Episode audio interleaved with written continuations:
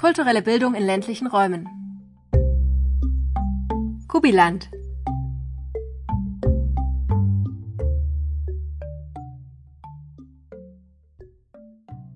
In Deutschland wird die Kunstfreiheit garantiert. Und zwar im Grundgesetz.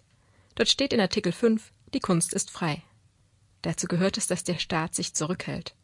Zum Beispiel damit zu sagen, was Kunst ist und was nicht.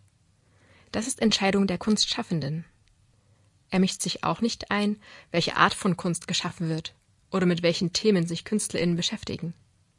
Ja, es gab Fälle, in denen die Kunstfreiheit beschränkt wurde. Die Kunstfreiheit einer Person kann zum Beispiel mit Grundrechten einer anderen Person kollidieren. Dann muss entschieden werden, ob es verhältnismäßig ist, ein Grundrecht, zum Beispiel das auf Kunstfreiheit, einzuschränken. Insgesamt aber sichert der Staat die Unabhängigkeit, die Autonomie von KünstlerInnen und deren Arbeit. Das geschieht auch dadurch, dass er die Kunst zum Teil vor dem freien Markt schützt. Kunst und Kultur darf also staatlich gefördert mitunter auch dann existieren, wenn sich fast niemand für sie interessiert. Sie darf Selbstzweck sein.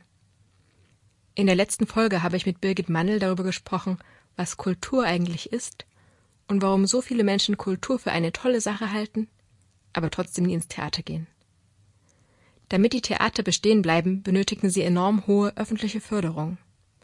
Viel Geld fließt, wenige Menschen profitieren.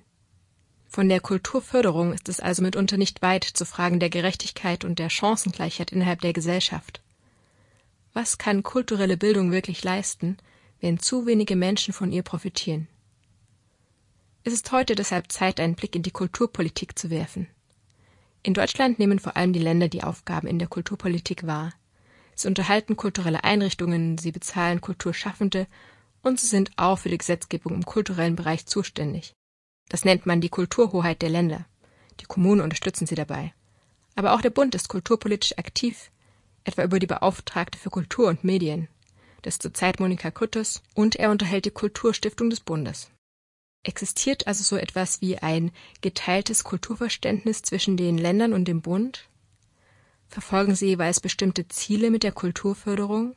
Und hat sich etwas getan in der Kulturpolitik in den letzten Jahrzehnten oder fördert man heute einfach, was man schon 1957, 1973 und 1986 gefördert hat? Zu diesen Fragen unterhalte ich mich heute mit Norbert Sievers. Er war lange Hauptgeschäftsführer der Kulturpolitischen Gesellschaft. Die Kulturpolitische Gesellschaft ist eine Plattform für kulturpolitische Diskurse. Dort haben sich ungefähr 1500 kulturpolitisch aktive Menschen und Organisationen zusammengeschlossen. Die Gesellschaft setzt sich ein für ein breites Kulturangebot und möchte die kulturelle Demokratisierung fördern. Sie ist parteipolitisch unabhängig und fördert Bildung, Wissenschaft und Forschung auf den Gebieten Kunst, Kultur und Kulturpolitik. Norbert Sievers hat innerhalb der kulturpolitischen Gesellschaft die Kulturpolitik in Deutschland über viele Jahrzehnte verfolgt und kennt den Bereich in seiner ganzen Breite. Hallo, Herr Dr. Sievers. Hallo.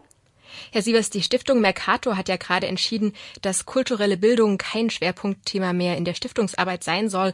Sie sagen, hm, kulturelle Bildung sei nun in den Bereich der formalen Bildung in allen Bundesländern integriert.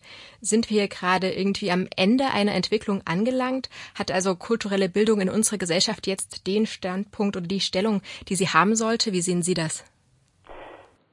Nein, das glaube ich nicht, um das vorwegzunehmen, dass sie diesen Stellenwert hat, den sie haben sollte. Warum die Bertelsmann Stiftung das macht, ich habe davon gehört, weiß ich nicht. Sie haben sicherlich ihre eigenen Gründe. Aber ich denke, dass zunächst einmal ja noch nicht nachgelassen hat oder noch nicht wieder verstärkt worden ist der, der Musik- und Kunstschulunterricht an den Schulen. Das ist ja so ein Ausgangspunkt auch gewesen der ganzen Entwicklung der kulturellen Bildung, dass man dort Defizite sah. Und auf der anderen Seite denke ich auch nicht, dass in allen Ländern sozusagen ein Stand erreicht wäre der außerschulischen kulturellen Bildung, von dem man sagen könnte, dass er ausreichen würde. Ich sehe das Problem eher darin, äh, dass es möglicherweise eine Diskursmüdigkeit gibt in der Frage der kulturellen Bildung. Es ist ja schon jahrelang darüber debattiert und diskutiert worden. Es sind unheimlich viele Studien erschienen Beiträge, große Rieder, Publikationen. Und da ist es eigentlich normal, wenn irgendwann man sagt, oh, das, das Thema ist aber jetzt irgendwie durch. Aber das ist ein Diskursphänomen. Das muss noch nicht bedeuten, dass tatsächlich alles zum Besten gestellt ist. Wenn wir jetzt den Fokus legen auf den Bereich der Kulturpolitik, dann könnte man ja erwarten, dass die Kulturpolitik eben Interessen daran hat, Kultur und kulturelle Bildung zu fördern, weil sie auch bestimmte Hoffnungen damit verbindet. Sie haben jetzt einerseits die Diskursmüdigkeit angesprochen. Haben sich denn vielleicht die Hoffnungen, die man von Seiten der Politik auch an kulturelle Bildung herangetragen hat, aus Ihrer Sicht erfüllt? Beziehungsweise vielleicht können Sie auch noch mal darauf eingehen, welche Hoffnungen das überhaupt sind. Warum betreibt man eigentlich Kulturförderung? Also Kulturförderung für die Kultur allgemein ist natürlich ein Riesenthema. Also das ist gewachsen natürlich in den letzten Jahrzehnten, weil unsere Gesellschaft sich auch verändert hat, weil auch der Bedarf und die Bedürfnisse, also kulturelle Angebote in Anspruch zu nehmen, gewachsen sind. Das hat natürlich zu tun damit, äh, dass mit, der, mit dem Bildungsstand in der Gesellschaft, der seit den 60er Jahren enorm auch gewachsen ist, jedenfalls was die formale Bildung angeht, es hat aber auch damit zu tun, dass wir uns zunehmend von einer Industrie in eine ähm, Dienstleistungsgesellschaft gewandelt haben in dieser Zeit, auch von der sozusagen auch in eine spätmoderne Gesellschaft verwandelt haben, wo Kultur eine viel größere Rolle spielt. Also insofern ist ein neuer Bedarf an kulturellen Angeboten und auch ein neuer Bedarf an äh, kultureller Bildung liegt eigentlich in der Logik der gesellschaftlichen Entwicklung und die Politik reagiert eigentlich nur darauf. Also sehen Sie eher das Bedürfnis nach Kultur in der Gesellschaft verortet und ist aus Ihrer Sicht nicht die Politik, die gewisse Hoffnungen auch in die Kulturförderung legt in Bezug auf die Entwicklung der Gesellschaft?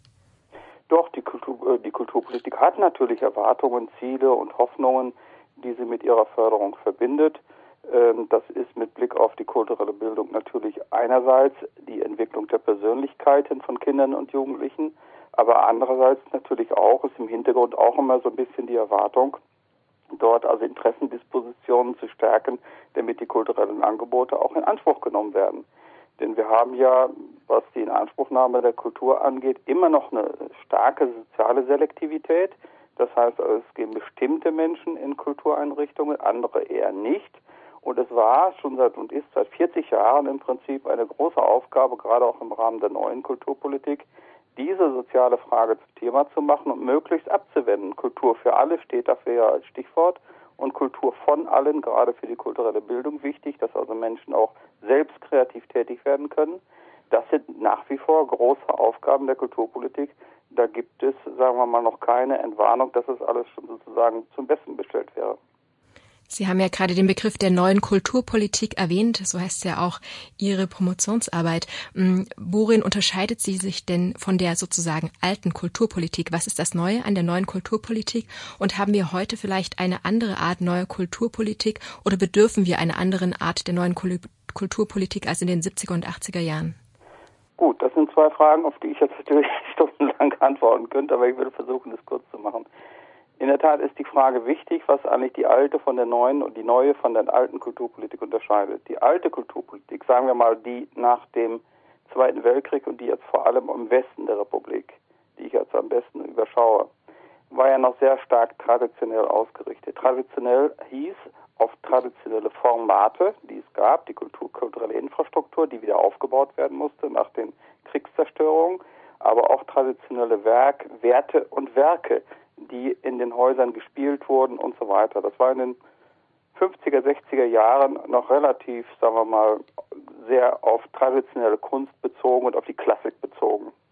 Das hat sich geändert in den 60er Jahren, dadurch, dass wir so etwas erlebt haben wie eine postromantische Authentizitätsrevolution, wie Andreas Reckwitzer sagt, dass also immer stärker das Bedürfnis auch wurde, sich selbst kreativ zu werden.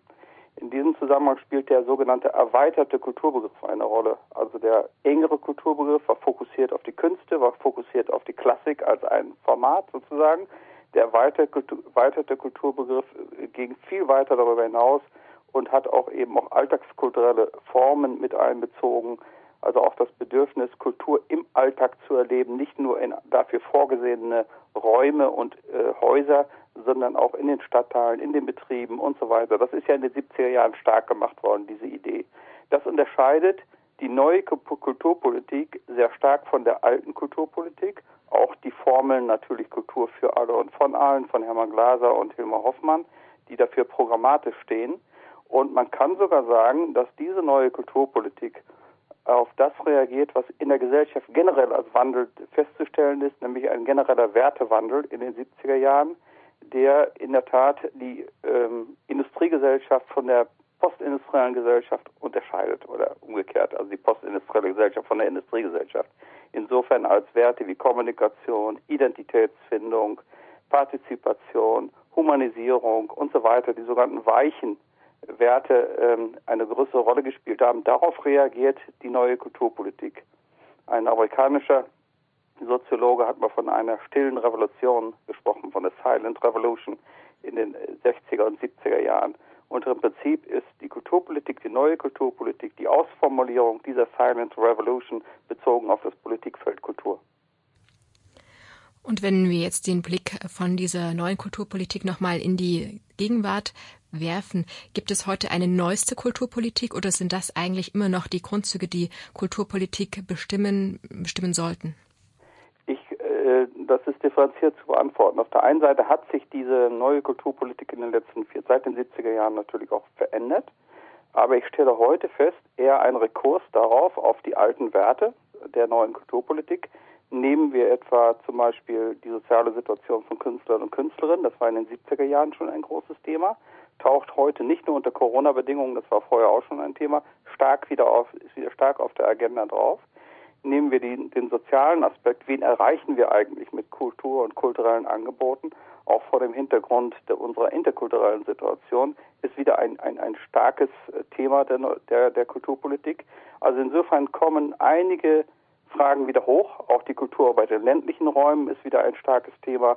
Also es geht immer auch, sagen wir mal, um Fragen des Ausgleichs, der Gerechtigkeit und so weiter. Und weil äh, gerade jüngere Leute heutzutage auch auf diese Fragen, mit Blick auf diese Fragen sensibel sind, taucht das wieder auf. Und das finde ich auch sehr richtig. Zwischenzeitlich hatte sich ein bisschen was verändert. In den 80er Jahren zum Beispiel die Hinwendung zum Markt, zum Kulturmarkt, zu den auch ökonomischen und wirtschaftlich motivierten ähm, ähm, Neuerungen, Aspekte, Kulturwirtschaftsberichte wurden erstellt und so weiter und so fort. Äh, das ist etwas wieder in den Hintergrund gedrängt, wenngleich natürlich das nach wie vor eine große Rolle spielt.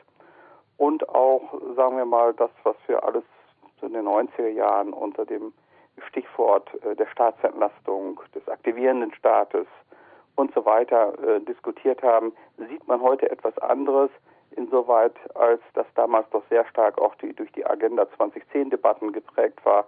Und da gibt es ja heute auch eine ziemliche Distanz aus verschiedenen Richtungen dazu. So kann man also sagen, dass das heute ein bisschen anders interpretiert wird. Und ich sehe das tatsächlich so, dass man wieder an manche Themen der 70er und 80er Jahre anknüpft. Aber es gibt natürlich neue Herausforderungen mit der interkulturellen, schrägstrich transkulturellen Situation, die in den 70er Jahren natürlich noch nicht so stark war aber auch mit dem Stadt-Land-Gegensatz, der in den 70er Jahren noch nicht so stark war und so weiter. Die Gesellschaft hat sich ja weiterentwickelt. Aber das Bedürfnis, Kulturpolitik nach gesellschaftspolitischen Impulsen und Entwicklungen äh, orientiert daran zu gestalten, ist nach wie vor stark und groß. Auch die Digitalisierung ist natürlich ein Riesenthema, was es so in den 70er Jahren nicht gab. Auch das kommt natürlich heute äh, auf die Agenda und passt auch im Prinzip zu den Grundüberlegungen der neuen Kulturpolitik, die auf Partizipation, auf Emanzipation und solche Dinge orientiert war. Und jetzt muss man halt überlegen, wie geht das mit der Digitalisierung zusammen. Sie haben auch gerade auf den Gegensatz Stadt-Land bzw. die Kulturpolitik in ländlichen Räumen referiert. Hm, haben Sie eine Idee, warum gibt es gerade diesen Fokus auf kulturelle Bildung in ländlichen Räumen?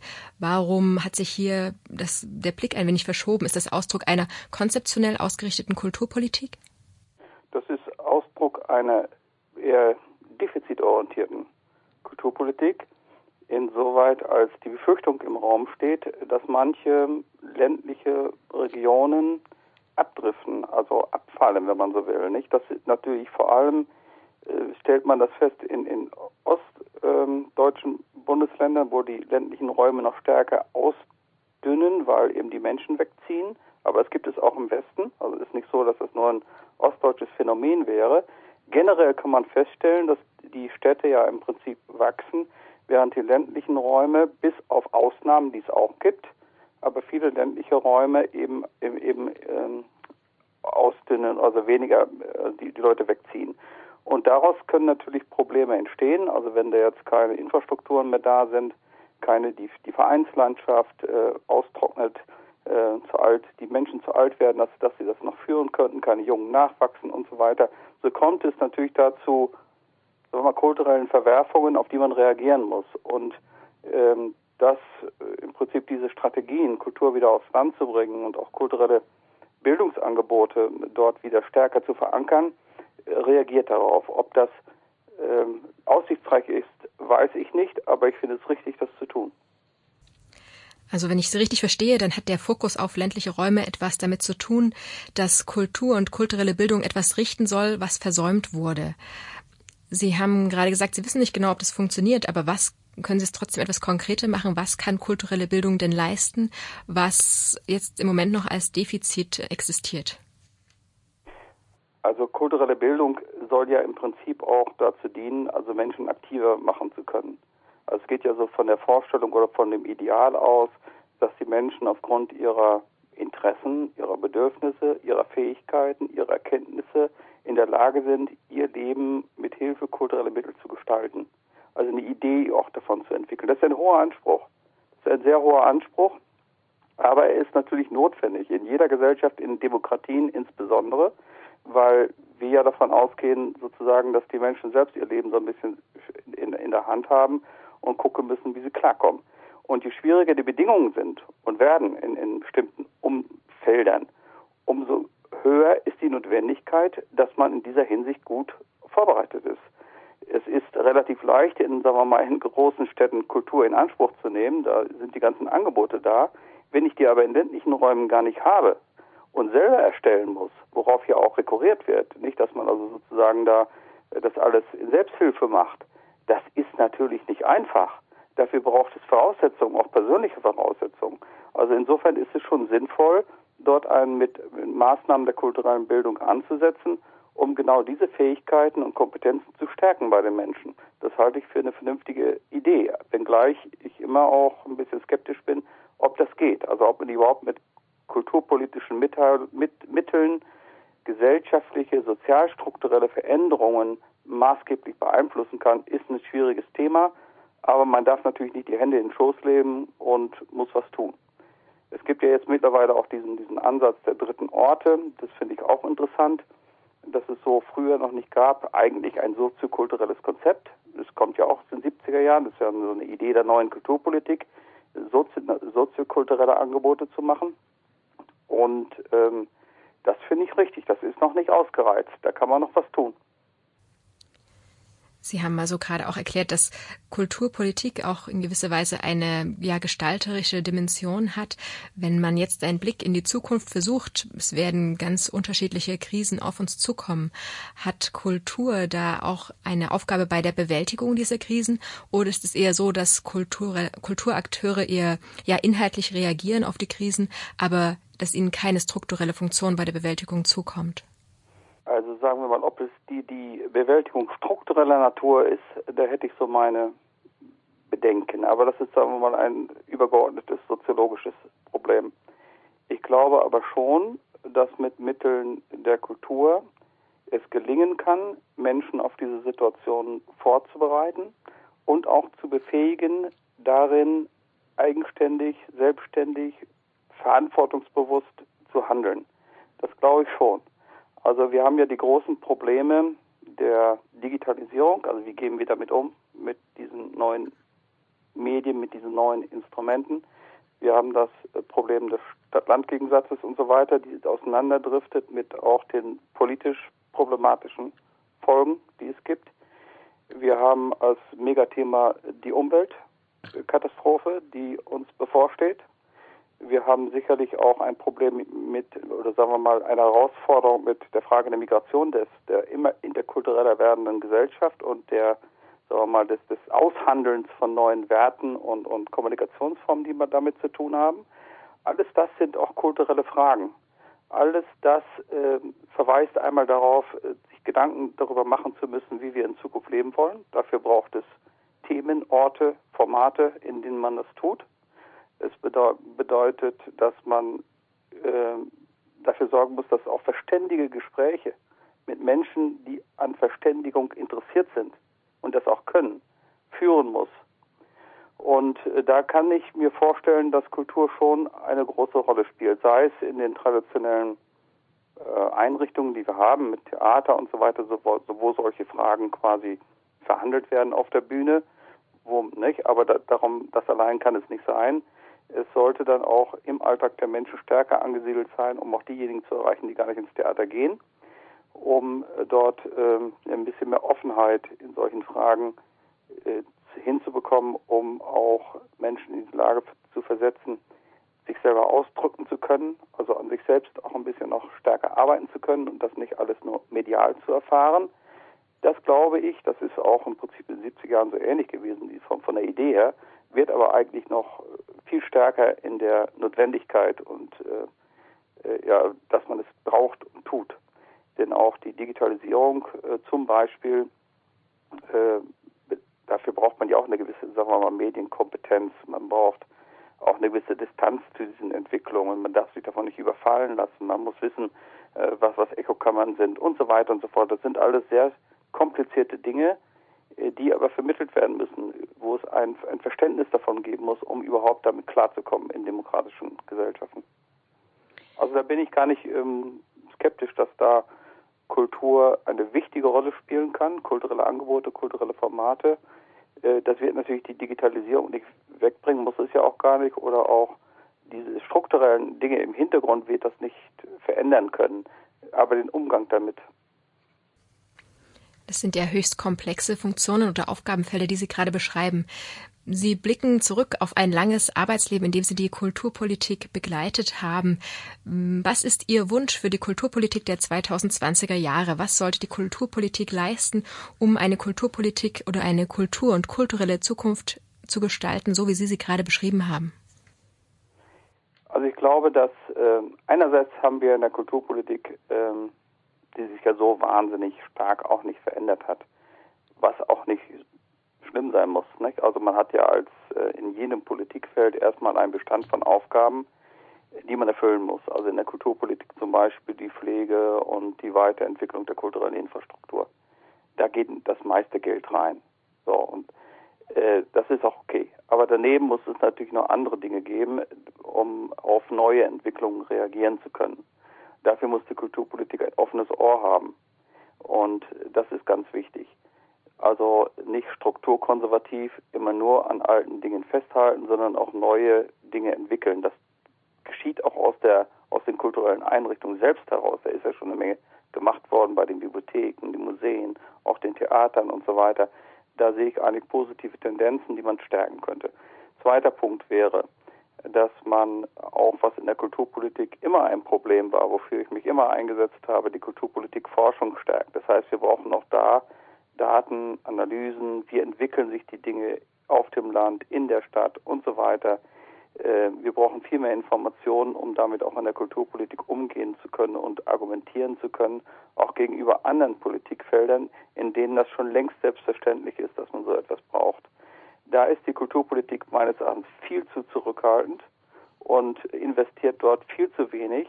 Äh, und das ist ähm, wird, sagen wir mal, perspektivisch ein Nachteil sein, auch ein, ein Wettbewerbsnachteil im Vergleich mit anderen Politikfeldern. Da müsste viel mehr geschehen. Ein dritter Punkt wäre, dass man auch, sagen wir sozusagen, was ich so die, die programmatische Ebene nennen will, die, die Entwicklung von Ideen, von, von äh, ja, die, die Arbeit an Fragen, was ist in 10, 20 Jahren, ist ja riesig groß.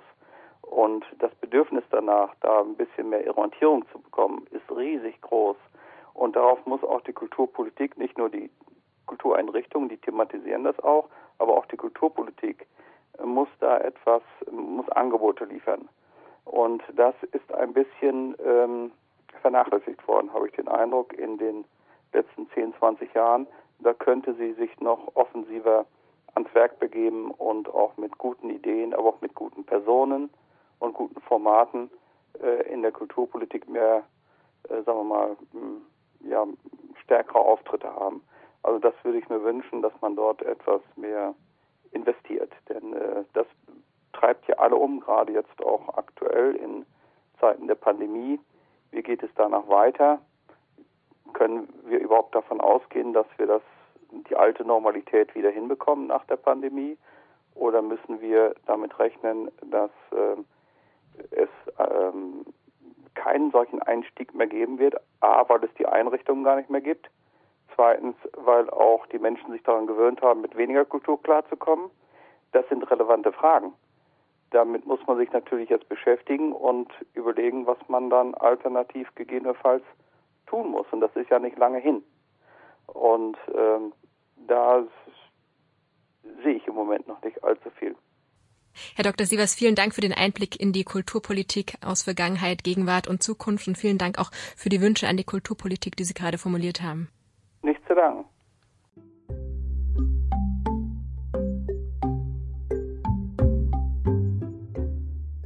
Die Diskussion um die kulturelle Bildung hat immer auch eine politische Dimension. Nicht nur, weil Kunst und Kultur selbst politisch sein können, sondern weil es eine politische Frage ist, welchen Raum Kunst und Kultur in einer Gesellschaft einnehmen können, sollen und dürfen.